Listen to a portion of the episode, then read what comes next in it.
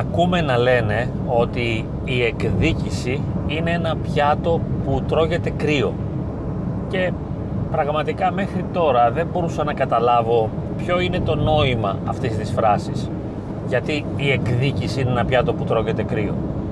Και ήθελα σήμερα πολύ σύντομα να δώσω μια απλοϊκή απάντηση σε αυτή την πρόταση. Η εκδίκηση είναι ένα πιάτο που τρώγεται κρύο διότι μέσα στην ψυχή αυτού που πρόκειται να το φάει αυτό το πιάτο υπάρχει ένθερμη οργή ενάντια στο πρόσωπο τον οποίο τον πλήγωσε. Πίσω από την οργή και άρα πίσω από την εκδίκηση έχουμε το θυμό, έχουμε τον πόνο, έχουμε την οδύνη. Κάποιος πληγώθηκε πολύ. Ίσως πληγώθηκε δίκαια, ίσως άδικα. Αυτό δεν μπορούμε να το διαπιστώσουμε με βεβαιότητα και να το εξακριβώσουμε. Όμως δεν θα μπορούσε να υπάρξει τάση εκδικητικότητας χωρίς τον πόνο.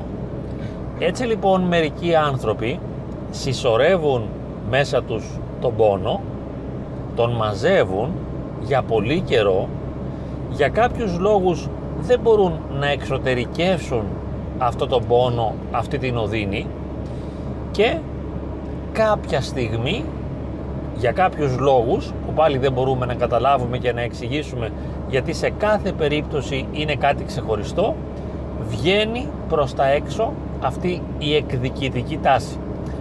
Αυτή η τάση της εκδίκησης δεν ευσταθεί σε ένα ορθολογιστικό επίπεδο ούτε σε πνευματικό ούτε και είναι κάτι που θα μπορούσαμε να πούμε ότι εξυπηρετεί βαθιές ψυχολογικές ισορροπίες ούτε εκφράζει ψυχοσυναισθηματική οριμότητα. Είναι ένα ζήτημα οδύνης, είναι ένα ζήτημα πόνου. Αυτός ο πόνος παρέμεινε κρυφός μέσα σε αυτόν ο οποίος θέλει να εκδικηθεί.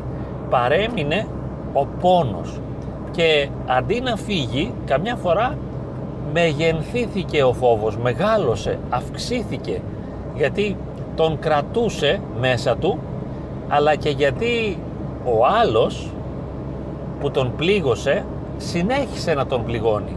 Δεν ήταν μόνο μία φορά το τραύμα αλλά ίσως ήταν πολλές φορές. Σημασία είναι ότι σημασία έχει ότι μέσα του γιγαντώθηκε, στερεώθηκε αυτή η βίωση του πόνου και πιέζει για μια εξωτερήκευση.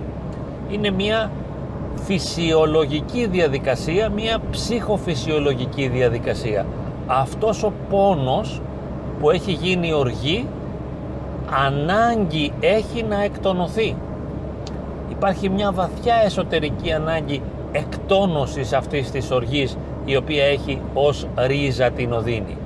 Και έτσι λοιπόν τι σημαίνει η εκδίκηση είναι ένα πιάτο που τρώγεται κρύο; Σημαίνει ότι αυτός που πληγώθηκε και τραυματίστηκε πολύ δεν μπόρεσε να ξεπεράσει το τραύμα. Δεν μπόρεσε να εκφορτήσει τα αρνητικά συναισθήματα τα οποία συσσωρεύτηκαν μέσα του. Και αυτός ο πόνος σαν πίον υπό μία έννοια συσσωρεύτηκε και κάποια στιγμή όπως πάει ένα σπυράκι και βγαίνει έξω και θέλουμε ίσως να σπάσουμε αυτό το παλιό σπυράκι που έχει πίον μέσα το σπάμε και βγαίνει προς τα έξω αυτό το ενοχλητικό υγρό όταν πρόκειται για σπυράκι ή αυτή η εκδικητική συμπεριφορά όταν πρόκειται για ένα βαθύ ψυχικό τραύμα.